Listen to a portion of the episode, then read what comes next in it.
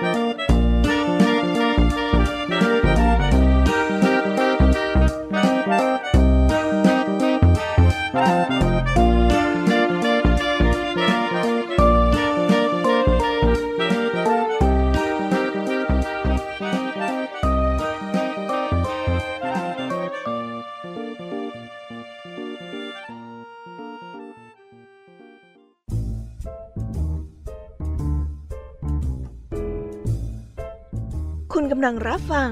ไทย PBS Radio ต่อจากนี้ไปขอเชิญทุกท่าน รับฟังรายการ นิทานแสนสนุกสุดหันษา ที่รังสรรค์มาเพื่อน้องๆ ในรายการ Kiss Hour ค่ะ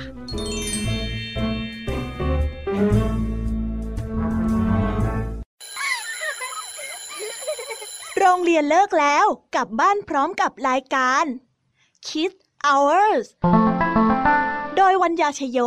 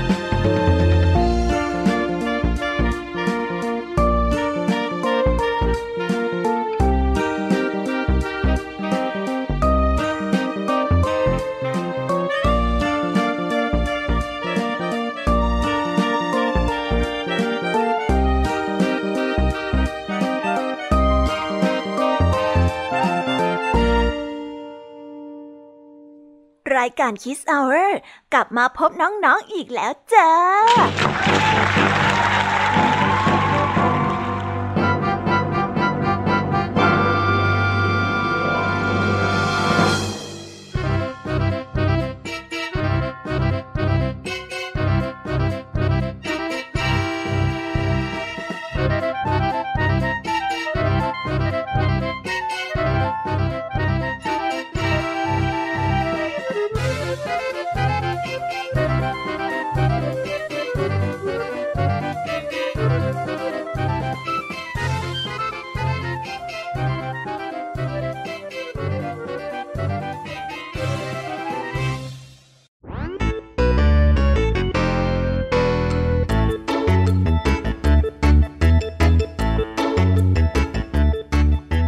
วัสดีน้องๆที่น่ารักชาวรายการคิสเอาเรทุกๆคนนะคะ วันนี้พี่แยมมี่กับพองเพื่อน ก็ได้นำนิทานสนุกๆมาเล่าให้กับน้องๆได้ฟัง เพื่อเปิดจินตนาการและตะลุยไปกับโลกแห่งนิทานกันอย่างสนุกสนานนั่นเอง น้องๆคงอยากจะรู้กันแล้วใช่ไหมล่ะคะ ว่านิทานที่พวกพี่ไปเตรียมมานั้นเนี่ยจะมีนิทานเรื่องอะไรกันบ้างงั้นเดี๋ยวพี่แยมมี่จะบอกกันเกริ่นไว้ พอให้เรียงน้ำย่อยกันไว้ก่อนนะ วันนี้นะคะคุณครูไหวใจดีของเราก็ได้จัดเตรียมนิทานทั้งสองเรื่องมาให้พวกเราได้ฟังกัน ซึ่งในนิทานเรื่องแรกของคุณครูไหวนี้ มีชื่อเรื่องว่า งูขาว ต่อกันด้วยเรื่อง กระต่ายเจ้าเล่ส่วนเรื่องราวของนิทานทั้งสองเรื่องนี้จะเป็นอย่างไรเราก็ต้องเอาไว้ไปรอติดตามรับฟังกันในช่วงของคุณครูไหวใจดีกันนะคะ ส่วนพี่ยามีเล่าให้ฟังกันในวันนี้ ก็ไม่ยอมน้อยหน้าคุณครูไหวค่ะ ได้จัดเตรียมนิทานทั้งสามเรื่องสามรสมาฝากกันแน่ ในนิทานเรื่องแรกของพี่ยามีนี้ มีชื่อเรื่องว่าตะเกียงวิเศษ ต่อกันด้วยเรื่อง เสื้อกลุ่มวิเศษ และปิดท้ายด้วยเรื่อง เจ้าหมูแสนฉลาด ส่วนเรื่องราวของนิทานทั้งสามเรื่องนี้จะเป็นอย่างไร เราก็ต้องเอาไว้ไปรอติดตามรับฟังกันในช่วงของพี่ยามีเล่าให้ฟังกันนะคะ วันนี้ค่ะลุงทองดีกับเจ้าจ้อยก็ได้เตรียมนิทานสุภาษิตมาฝากพวกเรากันอีกเช่นเคย ซึ่งในวันนี้นะคะ มาพร้อมกับสำนวนที่ว่า ขี่ช้างจับตั๊กแตน ส่วนเรื่องราวและความหมายของคำคำนี้จะเป็นอย่างไร เราก็ต้องเอาไว้ไปรอติดตามรับฟังกันในช่วงของนิทานสุภาษิตกันนะคะ เด็กๆ และปิดท้ายกันอีกเช่นเคยกับพี่เด็กดีจากทางบ้าน ซึ่งในวันนี้นะคะมากันในนิทานเรื่อง งานแต่งของคุณนายหมาป่ามาฝากพวกเรากัน ส่วนเรื่องราวจะสนุกสนานแค่ไหน น้องๆต้องไปรอติดตามรับฟังกันในช่วงท้ายรายการกับพี่เด็กดีกันนะคะ โอ้โห เป็นยังไงล่ะ แค่ได้ยินแค่ชื่อเรื่องนิทานก็น่าสนุกแล้วใช่ไหมล่ะคะเด็กๆ พี่ยามีก็ตื่นเต้นที่อยากจะรอฟังนิทานที่แสนสนุกที่พวกเรารออยู่ไม่ไหวแล้วล่ะค่ะ มีแต่เรื่องที่น่าฟังทั้งนั้นเลยนะคะเนี่ย เอาละค่ะ งั้นเรามาเตรียมตัวเตรียมใจไปให้พร้อมกับการไปตะลุยในโลกแห่งนิทานกันเลยดีกว่า ตอนนี้เนี่ยคุณครูไหวได้มารอน้องๆอยู่ที่หน้าห้องเรียนแล้วค่ะ ถ้าหากว่าน้องๆพร้อมกันแล้ว งั้นเรามานับถอยหลังพร้อม ๆ กันเลยดีกว่าค่ะสามสองหนึ่ง let's go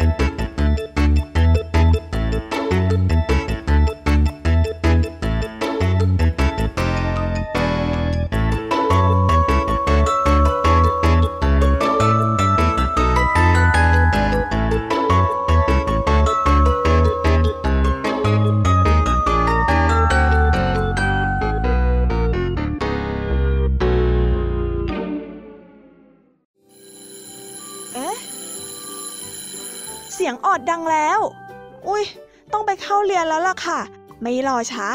เราไปหาคู่ไหวกันเถอะ ไปกันเลย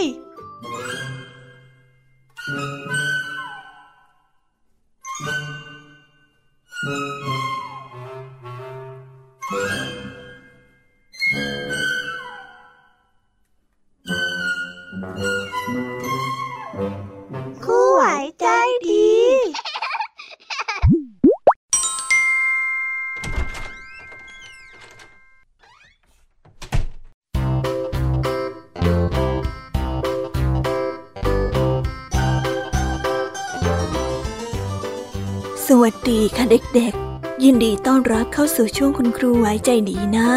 วันนี้ครูไว้มีนิทานมาเล่าให้ฟังสองเรื่องค่ะ ซึ่งในนิทานเรื่องแรกของคุณครูไหวนี้ มีชื่อเรื่องว่า งูขาว ส่วนเรื่องราวจะสนุกสนานแค่ไหน เราไปติดตามรับฟังพร้อม ๆ กันได้เลยค่ะ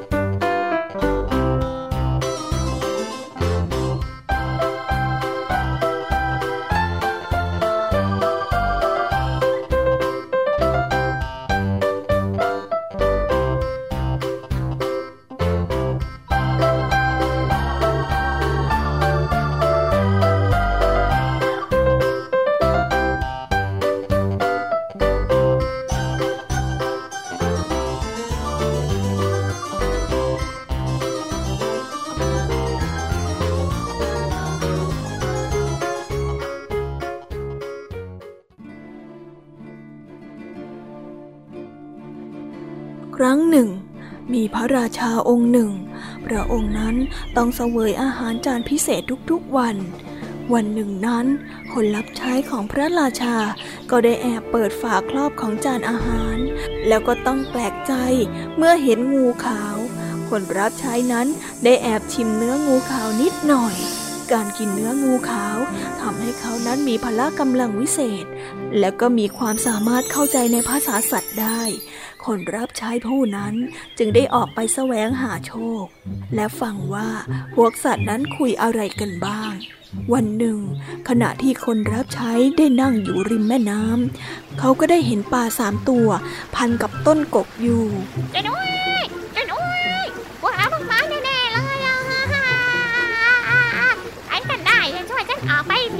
ยฉันดิ้นไม่หลุดแล้วอะคนรับใช้ได้ยินเสียงป่าจึงช่วยปล่อยพวกมันให้เป็นอิสระ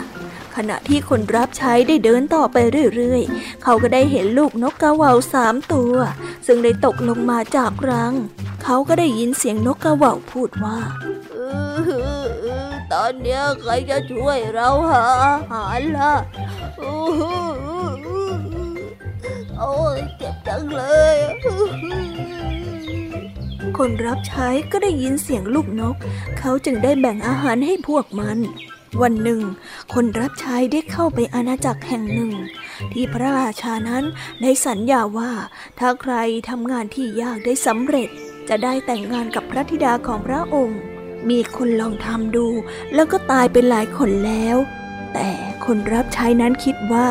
เขาจะพยายามทำ พระราชานั้นได้คว้างแหวนทองคำลงไปในทะเล ที่มีมรสุมอยู่ และก็บอกกับคนรับใช้ให้ไปเอาแหวนนั้นกลับมา คนรับใช้ได้เริ่มว่ายน้ำออกไปยังคลื่น ในไม่ช้า ปลาสามตัวก็ได้ว่ายน้ำเอาแหวนมาให้เขา นะเอาไปทำดีก็อยากได้ดีสินะ เฮ้ฉันเก็บให้นายนะ่ะ เจ้าปลาได้พูดกับเขา งานจึงได้สำเร็จเรียบร้อย และพระราชานั้นก็ได้ตรัสบอกกับคนรับใช้ไปว่า เขาได้แต่งงานกับพระธิดาได้ พระธิดานั้นไม่อยากแต่งงานกับคนรับใช้ผู้ต่ำต้อย พระธิดาจึงได้บอกไปว่า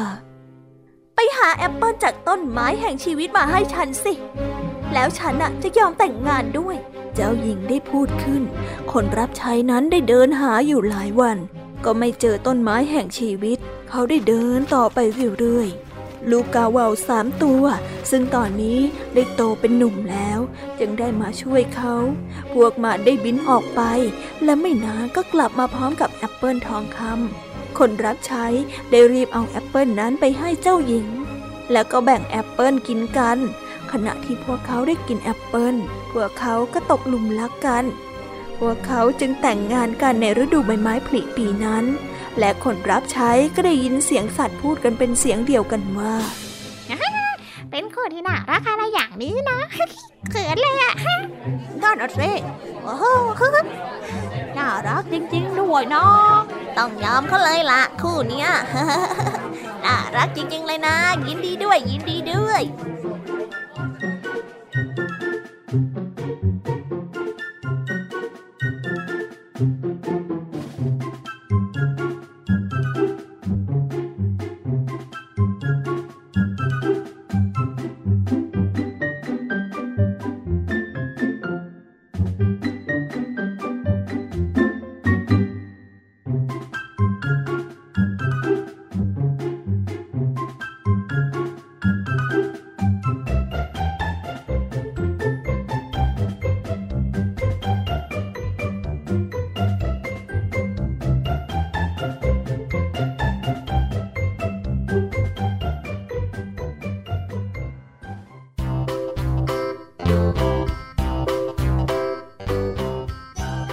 จบลงไปแล้วนะคะสำหรับนิทานเรื่องแรก สนุกกันไหมล่ะคะเอาเป็นว่าเราไปต่อกันในนิทานเรื่องที่สองของคุณครูไหวกันดีกว่านะคะ ครูรู้นะว่าเด็กๆเนี่ยกำลังใจจดใจจ่อรอฟังนิทานเรื่องต่อไปกันอยู่แน่ๆเลย เอาละค่ะ และในนิทานเรื่องที่สองนี้ ครูไหวก็ขอเสนอนิทานเรื่อง กระต่ายเจ้าเล่ห์เรื่องราวจะเป็นยังไงนั้น ไปฟังกันเลยค่ะ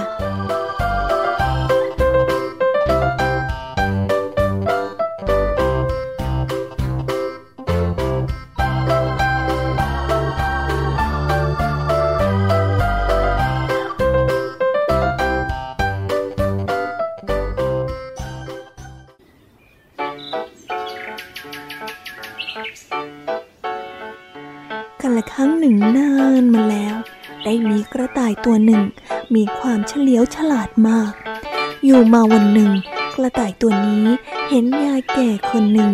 เอาข้าวไปถวายพระที่วัด พร้อมกับมีกล้วยอยู่หวีหนึ่ง ใส่ไว้ที่พลาน แล้วก็นำไปวางไว้บนหัว กระต่ายตัวนั้นอยากจะกินกล้วยนี้มาก จึงใช้อุบาย หลอกยาย เพื่อที่ตนจะได้กินกล้วยของยายนั้น มันจึงรีบวิ่งไปดักที่กลางทางโดยแกล้งล้มลงนอนตายอยู่กลางทาง เมื่อยายเดินมาเห็นกระต่ายนอนตายอยู่ ก็ได้แต่แปลกใจ จึงได้จับขึ้นมา เห็นตัวยังอุ่นๆอยู่ จึงจับมาใส่พลาน แล้วก็นำมาวางไว้บนหัวและเดินต่อไป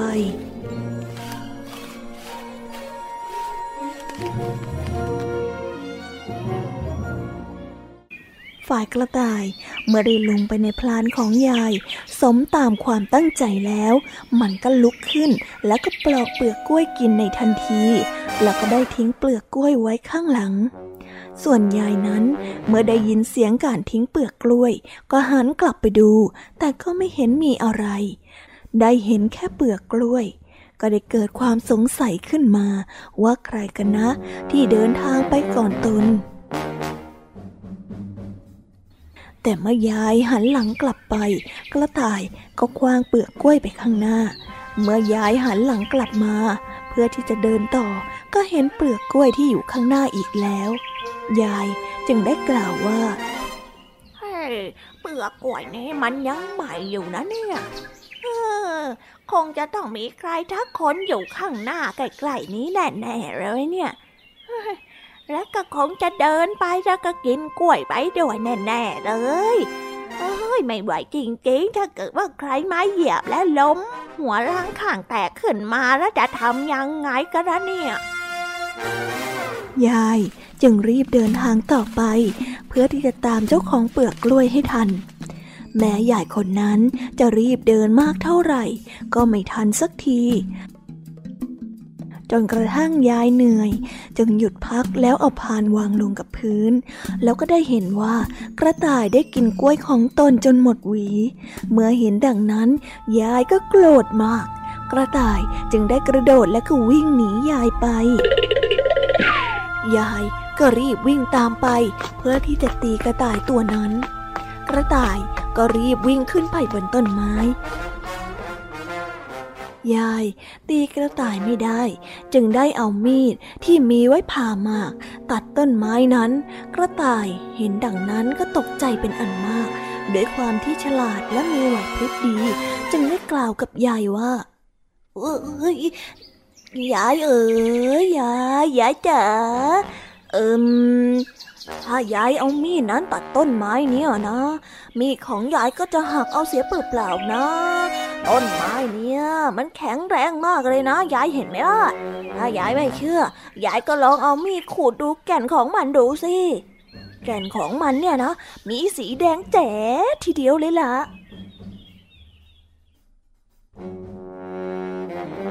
ยายก็สงสัยจึงได้เอามีดขูดต้นไม้นั้นดู เมื่อเอาเปลือกด้านนอกออก ก็เห็นว่าด้านในเป็นสีแดง ยายก็คิดว่าเป็นแก่นจริง ๆ จึงไม่กล้าตัดต้นไม้นี้ เพราะกลัวว่ามีดจะหัก จึงได้ตั้งใจว่าจะกลับไปเอาเรื่อยมาตัดต้นไม้นี้ออกเมื่อยายได้เดินจากไปแล้ว กระต่ายก็ได้วิ่งไปที่โพรงของต้นไม้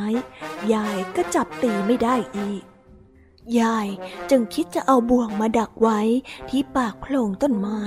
หากกระต่ายออกมาได้ก็จะติดบ่วง เมื่อยายดักบ่วงเสร็จ กระต่ายก็คิดว่า หากตนออกไป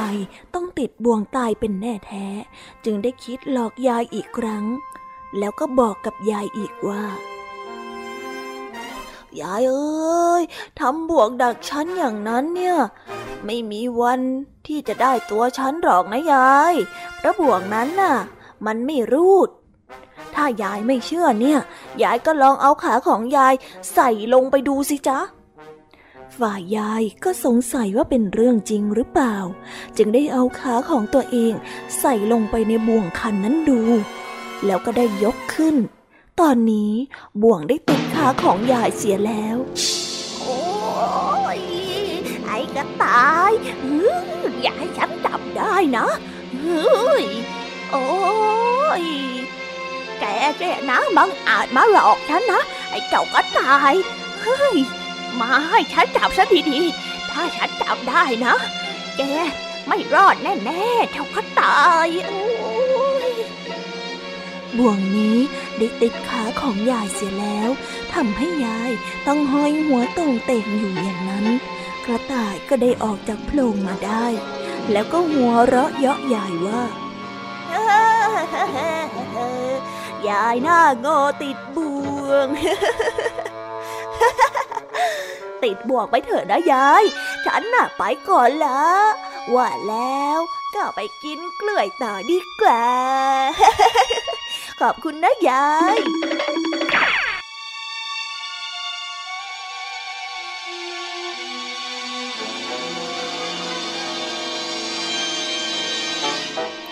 ว่าแล้วกระต่ายก็ได้เดินจากไป นิทานเรื่องนี้ก็ได้สอนให้เรารู้ว่า ไม่ควรเชื่อคำพูดของคนพลานที่มีนิสัยเจ้าเล่ห์เพราะเขาจะหลอกให้เราทำตามสิ่งที่เขาต้องการได้อยู่ในวันยังค่ำ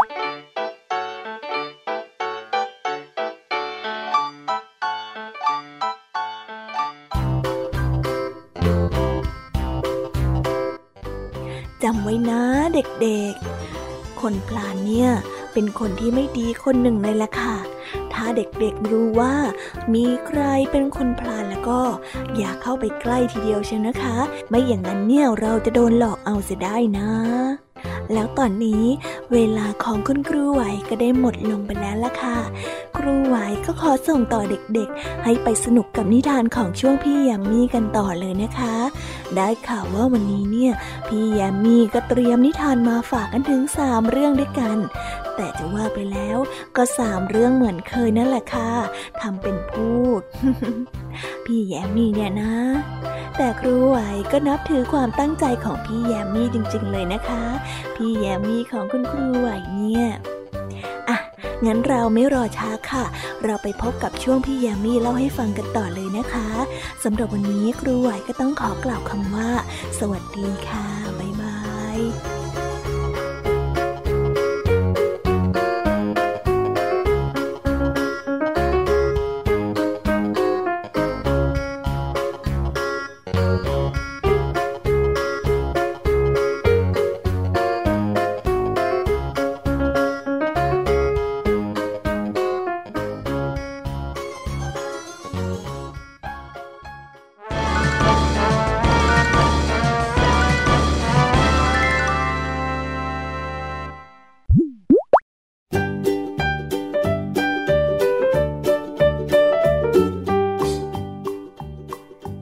สดีค่ะน้องๆ สวัสดีกันอีกรอบนะคะ กลับมาพบกับพี่ยามีในช่วง พี่ยามีเล่าให้ฟังกันอีกแล้วค่ะ นิทานเรื่องแรกของพี่ยามีในวันนี้ มีชื่อเรื่องว่าอาลาดินกับตะเกียงวิเศษ ส่วนเรื่องราวจะเป็นยังไง เราไปฟังกันเลยค่ะ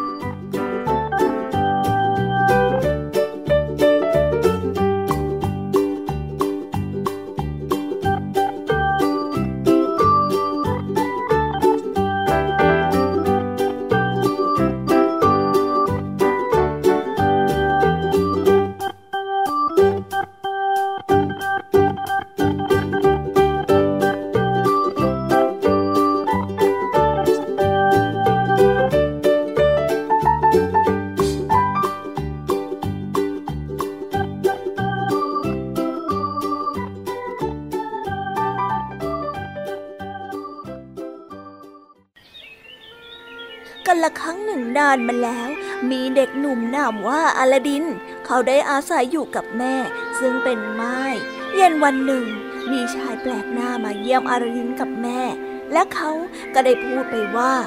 ข้าเป็นลุงที่พัดพรากจากกันไปนานของเจ้าข้ามีชื่อว่าอับบานาซาอับบานาซาสองแม่ลูกได้แปลกใจ ซึ่งความจริงแล้วนั้นเขาไม่ใช่ลุงของอลาดินเลย แต่ชายชั่วร้ายผู้นี้รู้ว่าเขาได้มีตะเกียงวิเศษซ่อนอยู่ในถ้ำและเขาก็ต้องการจะมีผู้ช่วย มีแต่เด็กหนุ่มผู้บริสุทธิ์เท่านั้นที่จะเข้าไปในถ้ำได้ และอาบานาซาก็เลือกอาลาดินให้ไปทำงานนี้ และอาบานาซามอบแหวนล้ำค่าให้แก่อาลาดินหนึ่งวง แล้วก็ให้อาหารกับแม่ของเขาอาลาดินจึงได้ตอบตกลงว่าจะช่วยอนาบาซาอนาบาซาได้พาอาลาดินเข้าไปในถ้ำ แล้วก็บอกคาถาวิเศษที่จะใช้เปิดประตูถ้ำให้เขามเมล็ดงาจงเปิดออก ประตูถ้ำนั้นได้เปิด อาราดินได้ใช้เวลาหาไม่นาน ก็ได้เจอตะเกียงวิเศษ แต่เมื่อเขาพยายามจะออกจากถ้ำเขาได้กลับติดอยู่ในนั้น อาราดินได้ถูมือไปมา เพื่อให้เกิดความอบอุ่น ในขณะเดียวกัน ก็ถูแหวนที่อนาบาซ่านั้นให้ด้วย ทันใดนั้นเองก็มีกลุ่มควันห่วยพุ่งออกมาจากแหวน แล้วอาลาดินก็ต้องประหลาดใจ เมื่อจินนี่ปรากฏตัวขึ้นมาต่อหน้าเขา แหวนวงนี้เป็นแหวนวิเศษ จินนี่จึงได้พูดกับอาลาดินไปว่า นายท่านปรารถนาสิ่งใดหรือ บอกข้ามาได้เลย พาฉันกลับบ้านทีเถอะ ขอร้องละอาลาดินได้ตอบกับจินนี่ไป ขณะที่จับตะเกียงไว้แน่น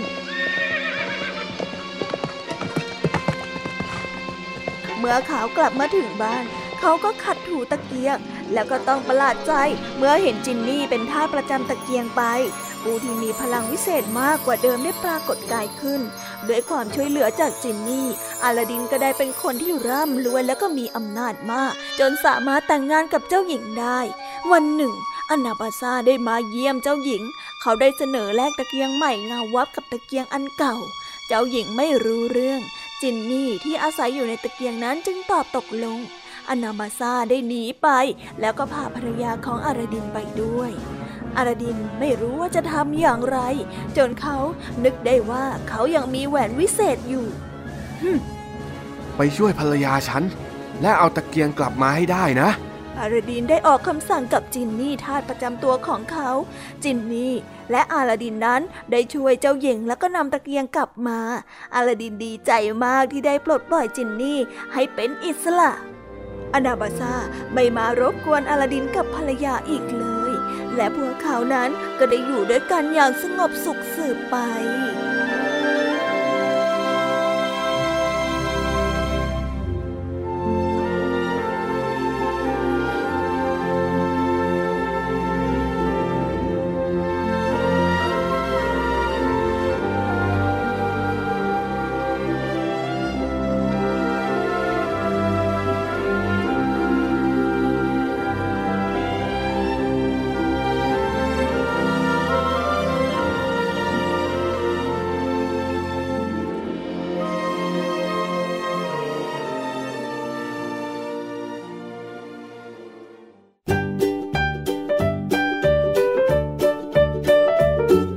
ได้จบกันไปเป็นที่เรียบร้อยแล้วนะคะสำหรับนิทานเรื่องแรกของพี่แยมีเป็นยังไงกันบ้างคะน้องๆ สนุกกันไหมคะ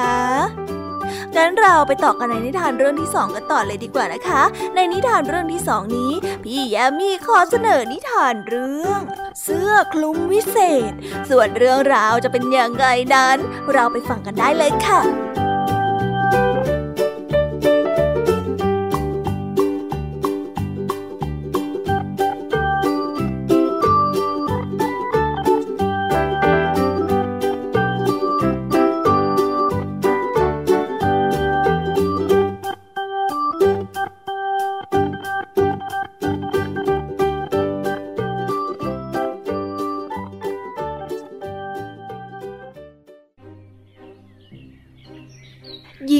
าวผู้หนึ่งมีเสื้อคลุมวิเศษ เมื่อไรก็ตามที่เธอได้สวมเสื้อคลุมนี้ ผู้คนก็จะเชื่อทุกสิ่งที่เธอพูดมา ไม่ว่าจะเป็นความจริงหรือไม่ก็ตาม เธอได้ใช้เสื้อคลุมนี้บังคับให้ผู้คนทำในสิ่งที่เธอต้องการ เธอบอกชาวนาผู้ยากจนไปว่า ผลผลิตของเขาได้ราคาไม่มาก ราคาถูกมากเมื่อเทียบกับท้องตลาด แล้วเธอจึงซื้อผลไม้นั้นมาในราคาที่ถูก และชาวนาก็ได้ยิ่งจนลงจนลงทุกวัน หญิงสาวใจร้ายผู้นี้ มีคนใช้อยู่คนหนึ่ง ผู้รู้เรื่องเสื้อคลุมวิเศษ เธอก็ได้รู้สึกไม่พอใจเจ้านายตัวเองที่ปฏิบัติกับคนอื่นๆอย่างนี้ คนใช้เฉลียวฉลาดจึงได้วางแผนกลับด้านเสื้อคลุม ให้นายหญิงนั้นสวมเสื้อคลุมกลับด้าน และก็ออกมาหลอกผู้คน แต่เมื่อเธอได้อ้าปากพูด ก็พบว่าตนเองนั้นพูดแต่ความจริง เมื่อหญิงสาวใจร้ายพูดกับชาวนาอีกครั้ง เธอก็ได้บอกว่าผลผลิตของเขาดีที่สุดในเขตย่านนั้น และเธอควรจะจ่ายเงินให้เขามากกว่าเดิมหนึ่งร้อยเท่า เมื่อเทียบกับที่เธอเคยจ่ายให้เขาไปเมื่อครั้งที่แล้ว ข่าวพฤติกรรมของเธอนั้นได้เปลี่ยนไป แล้วก็ได้แพร่สะพัดไปทั่วหมู่บ้าน ผู้คนทั้งหลายที่เคยถูกโกงก็ต่างพากันมาหาเธอ และเธอก็บอกความจริงกับพวกเขาอย่างหลีกเลี่ยงไม่ได้ เพราะอำนาจของเสื้อคลุม สิ่งที่เธอเคยกระทำผิดได้ถูกทำให้ถูกต้อง หญิงสาวได้รู้สึกชงนใจขึ้นมา และเธอก็ไม่เคยจับเสื้อคลุมอันนั้นมาสวมอีกเลย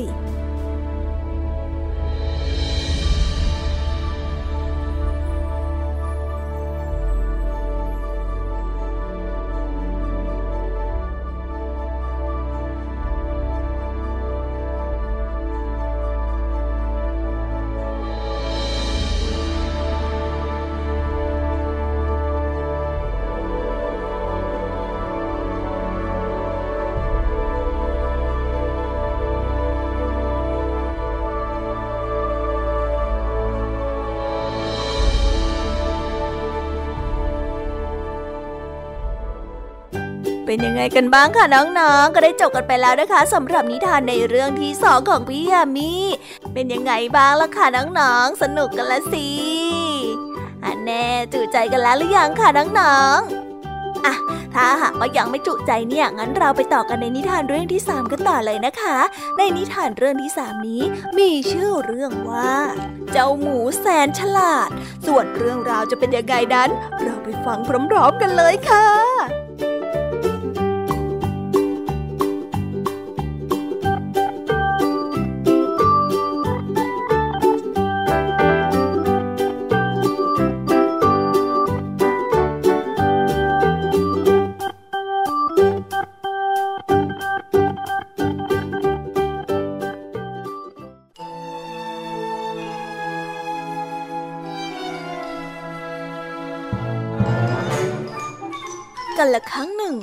ยังมีเจ้าหญิงองค์หนึ่ง พระองค์นั้นได้มีหมูแก่ๆตัวหนึ่งที่เฉลียวฉลาดมาก เจ้าหมูตัวนี้มักจะช่วยเหลือพระองค์แก้ปัญหาต่างๆ เมื่อเจ้าหญิงนั้นได้อภิเษกสมรส พระองค์ก็อยากให้เจ้าหมูไปอยู่ด้วย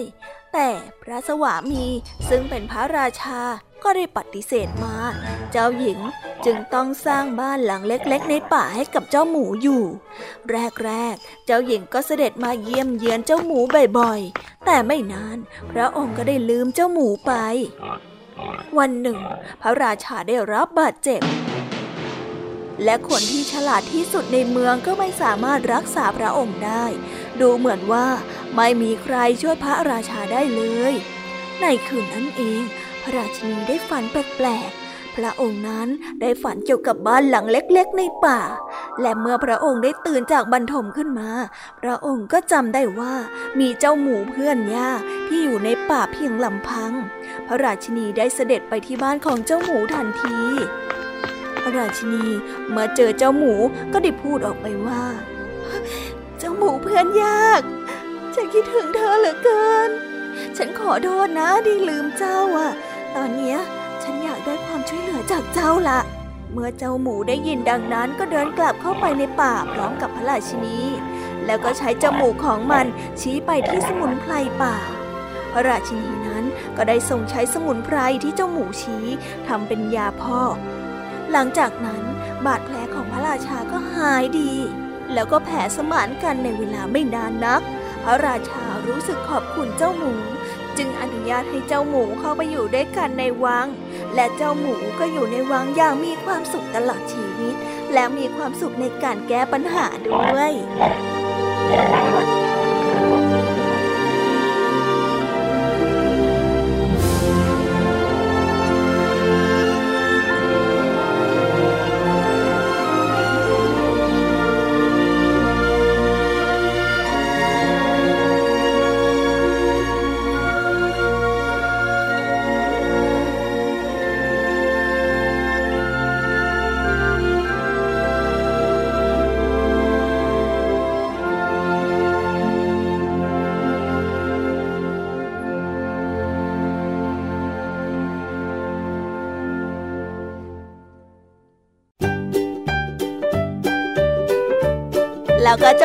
แล้วนะคะสำหรับนิทานทั้งสามเรื่องของพี่แยามีเป็นยังไงกันบ้างคะ ฟังกันซะจุใจกันเลยละสิ แต่ยังไม่หมดแต่เพียงเท่านี้นะ ยังเหลือเรื่องราวนิทานสุภาษิตและพี่เด็กดีอีกเพียบเลยละค่ะ ถ้าอย่างนั้นนะคะ พี่ยามีก็ต้องขอส่งต่อน้องๆ ให้ไปพบกับเจ้าใจและก็ลุงทางดีกันในช่วงนิทานสุภาษิตกันเลยนะคะ ส่วนตอนนี้เนี่ยพี่ยามีก็ต้องขอตัวไปพักผ่อนแป๊บหนึ่งนะ เดี๋ยวกลับมาใหม่ในช่วงท้ายรายการค่ะสำหรับตอนนี้ สวัสดีค่ะบ๊ายบาย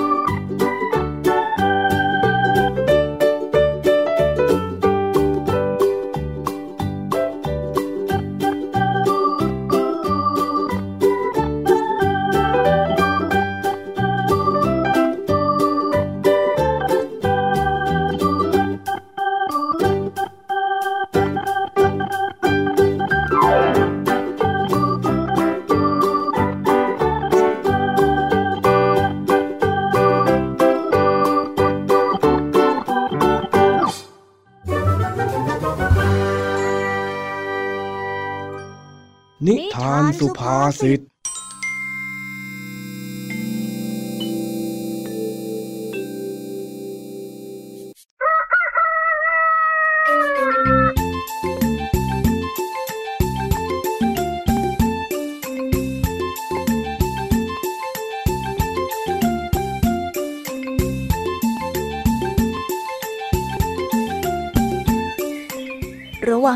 ที่ลุงทองดี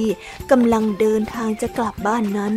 ลุงทองดีก็ได้เหลือบไปเห็นเจ้าจ้อยกำลังยืนตะโกนอยู่ที่ศาลากลางหมู่บ้าน ด้วยความสงสัย ลุงทองดีจึงได้เดินเข้าไปทักทายเจ้าจ้อยเล็กเข้ามาจ้าเล็กเข้ามาเปลือยถูกถูกปลูกอยู่ท้ายสวน เด็ดมาขายกันสดๆเลยจ้าหวีละห้าบาทเท่านั้นเองเล็กเข้ามาเล็กเข้ามา แหมแหมแหมเดี๋ยวนี้เองผันตัวมาเป็นพ่อค้าแล้วเหรอฮะ เจ้าสุนทรจอย อ้าวแล้วลุงทองดี เออ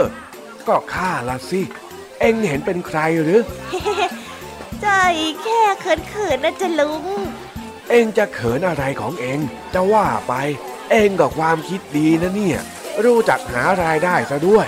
เออ ดีดี อย่างนี้แหละดีแล้วข้าสนับสนุน คืองั้นจ้อยขอขายกล้วยต่อนะจ๊ะลุง เออได้ได้ ตั้งใจก่อนแล้วกัน เอ แต่เดี๋ยวก่อนนะ กล้วยเองนี่ทำไมถึงขายถูกจังล่ะเจ้าจ้อย ขายหวีละห้าบาท มันจะไปได้กำไรอะไรกันฮะ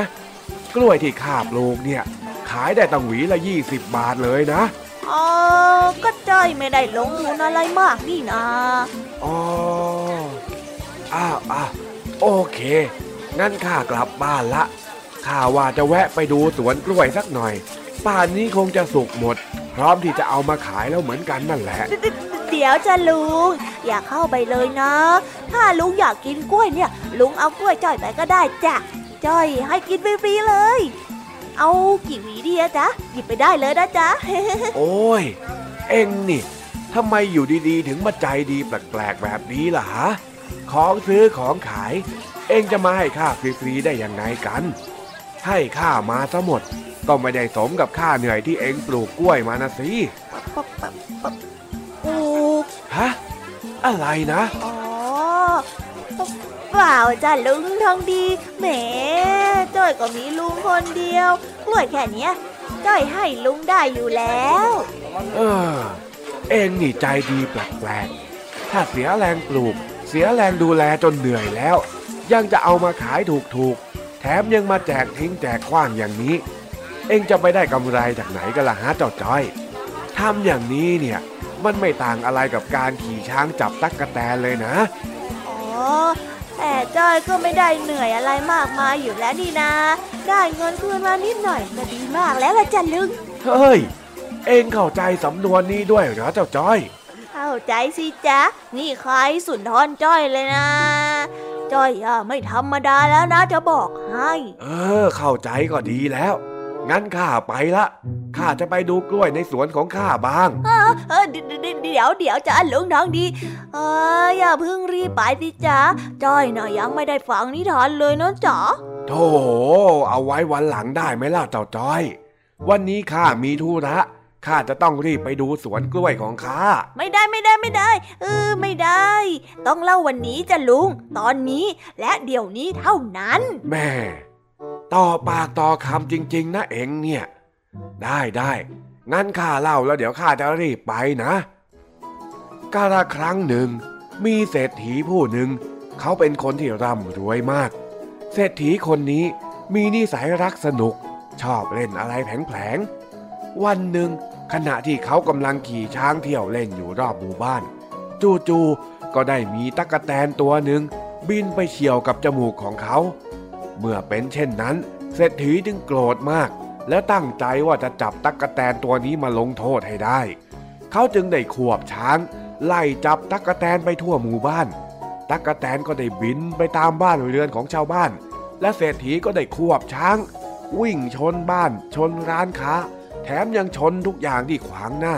จนทรัพย์สมบัติมากมายของชาวบ้าน ก็ได้เสียหายพังไปเป็นแถบ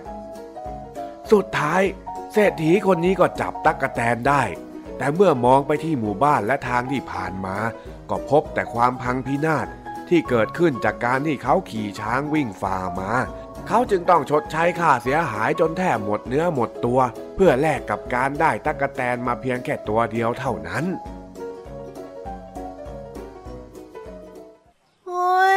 คุ้มค่าจริงๆด้วย ลงทุนขี่ช้าง ไปไล่เอาเป็นเอาตาย ได้ตั๊กแตนมาตัวเดียวเออ นี่แหละ ก็เหมือนกับที่เองเอากล้วยมาขายถูกๆแบบนี้นี่แหละข้าถึงบอกยังไงล่ะ ว่ามันไม่คุ้มค่าเหนื่อย ที่เองตั้งใจปลูกมันขึ้นมาหรอกเฮ้จ้า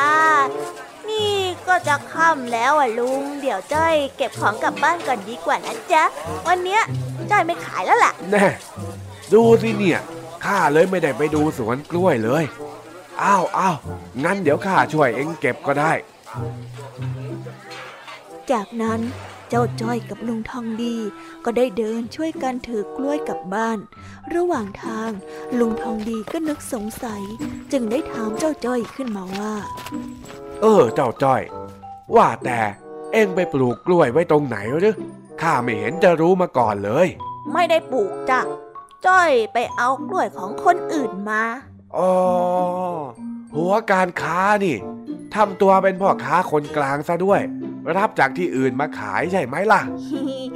ไม่ได้เป็นพ่อค้ากลางนะจ๊ะ จ้อยอะไปเอามาเฉยๆ แบบว่าไปเด็ดมาเลยอะจ๊ะ เออ เองนี่มันหัวดี รู้จักหารายได้ ทั้งๆทที่ไม่ต้องลงทุนอะไรเลย แหม่เองเนี่ยมันสุดยอดจริงๆ สมแล้วที่เป็นหลานข้าว่าแต่เองไปเด็ดมาจากไหนล่ะฮะ หลังบ้านจ้ะ เอ๊ะหลังบ้านเองมันเป็นแม่น้ำนี่นามันจะไปมีกล้วยได้ยังไงกัน อ๋อ ก็หลังบ้านของลุงทองดีนะจ๊ะ เอ๊ะถึงบ้านแล้วนี่นะ เดี๋ยวจ้อยขอแยกตรงนี้เลยแล้วกันนะจ๊ะ เดินกลับบ้านดีๆนะลุง อ๋อ เออเออโชคดีโชคดี แต่จู่ๆในระหว่างที่กำลังเดินทางกลับบ้านนั้น ลุงทองดีก็นึกขึ้นมาว่า เอ๊ะเมื่อกี้ไอ้จ้อย มันบอกว่าเด็ดกล้วยมาจากหลังบ้านเรา แล้วตรงนั้นมันก็เป็นสวนกล้วยของเรานี่หว่า แถมมันยังบอกว่า เอามาขายแบบไม่ต้องลงทุนซะด้วย เอ๊ะอืมมันแปลกๆนะอ๋อ ชัดเลย ไอ้จ้อย นี่เอ็งขโมยกล้วยข้าไปขายเหรอเนี่ย กลับมานะไอ้จ้อย เอ็งมาโดนข้าแขกหัวซะหน่อยเถอะ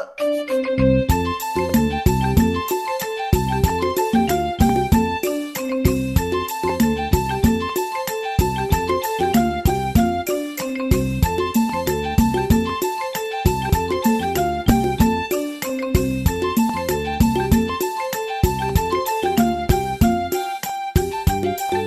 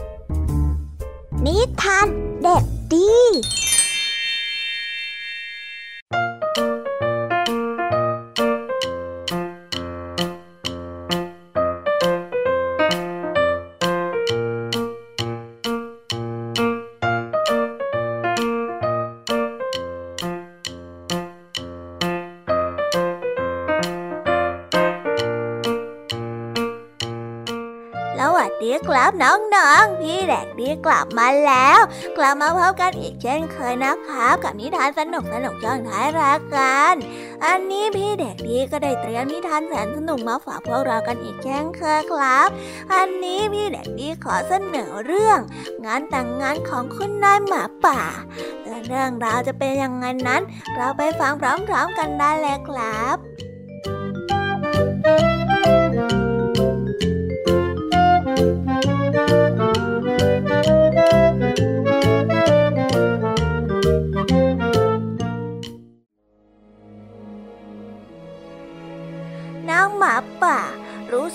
ยใจมาก เพราะว่าสามีของเธอเพิ่งได้เสียชีวิตไป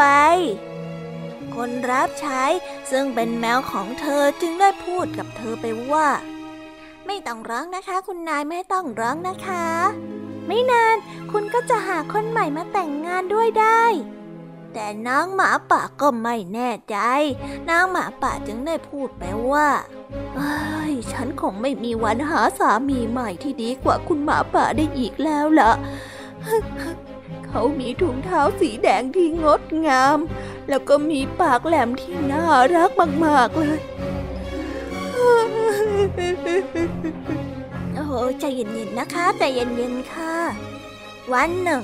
คนรับใช้ก็มาเคาะที่ประตูของคุณนายหมาป่า คุณนายคะ คุณแบทเจ้ามาขอพบค่ะ และคุณแบทเจ้าก็เข้ามาข้างในบ้าน คุณนายหมาป่าได้ปฏิเสธไม่ได้ว่า เขานั้นมีขนลายทางสีดำสลับกับขาวที่ดูดีมากๆ แต่เขาไม่มีถุงเท้าสีแดงที่งดงาม แล้วก็ปากสีแดงที่ดูน่ารักดังนั้นเมื่อคุณนายแบดเจอร์ขอให้คุณนายหมาป่ามาเป็นภรรยาของเขา เธอก็เลยตอบปฏิเสธเขาไป ในวันหนึ่งคนรับใช้ก็มาเคาะประตูของคุณนายหมาป่าอีกเช่นเคย คุณนายคะ คุณกระรอกมาขอพบค่ะ สาวใช้ที่เป็นแมวได้พูด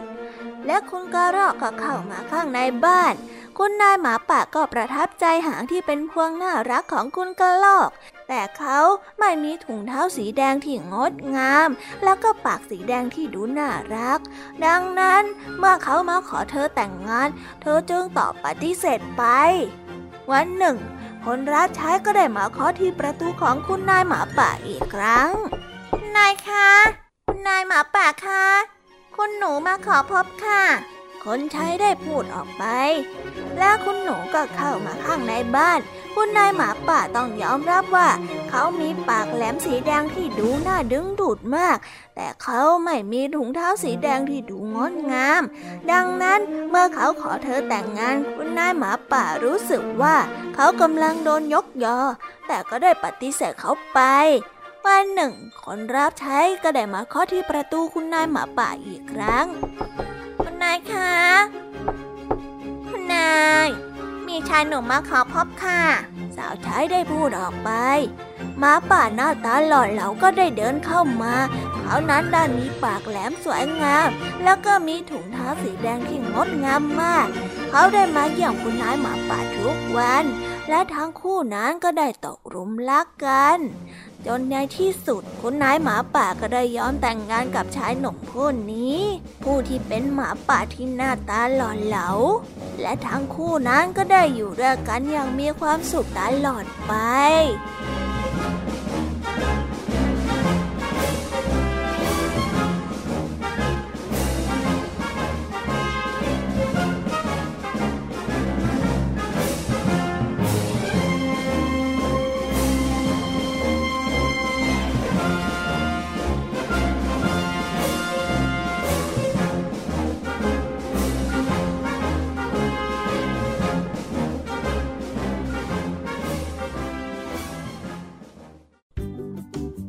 แล้วก็ได้จบกันไปแล้วนะครับสำหรับนิทานของพี่เด็กดีที่พี่เด็กดีนั้นได้เตรียมมาเล่าให้กับน้องๆฟังกันในวันนี้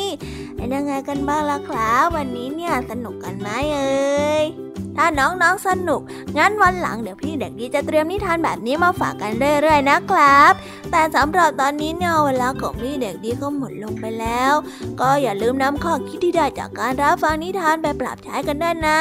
สำหรับวันนี้พี่เด็กดีก็ต้องขอกล่าวคำว่า สวัสดีครับบ๊ายบาย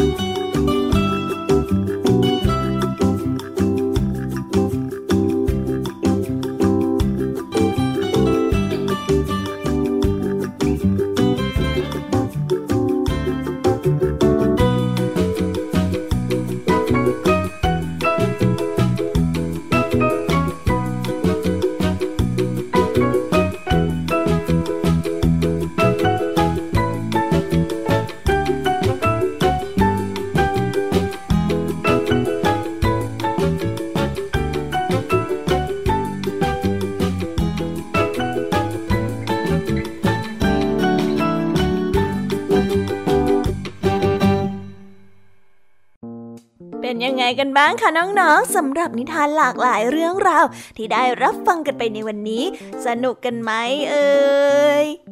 หลากหลายเรื่องราวที่ได้นำมาเนี่ย บางเรื่องก็มีข้อคิดสะกิดใจ บางเรื่องก็ให้ความสนุกสนานและก็เพลิดเพลิน แล้วแต่ว่าน้องๆ จะฟังแล้วเห็นความสนุกในแง่มุมไหน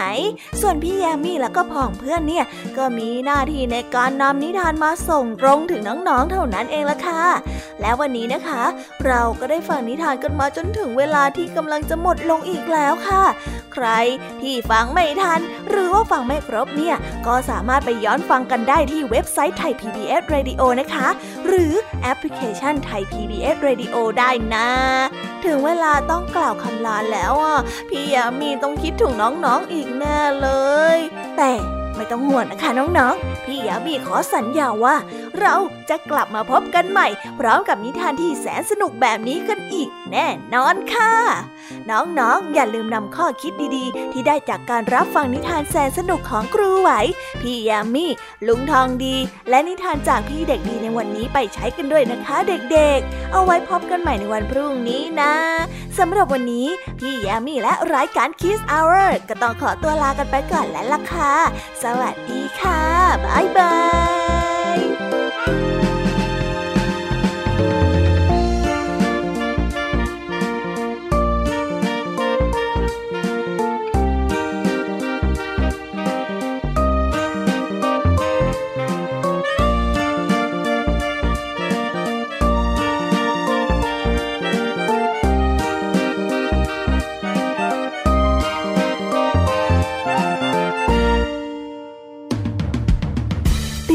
ฟังรายการย้อนหลังได้ที่เว็บไซต์และแอปพลิเคชันไทย PBS Radio ไทย PBS Radio วิทยุข่าวสารสาระ เพื่อสาธารณะและสังคม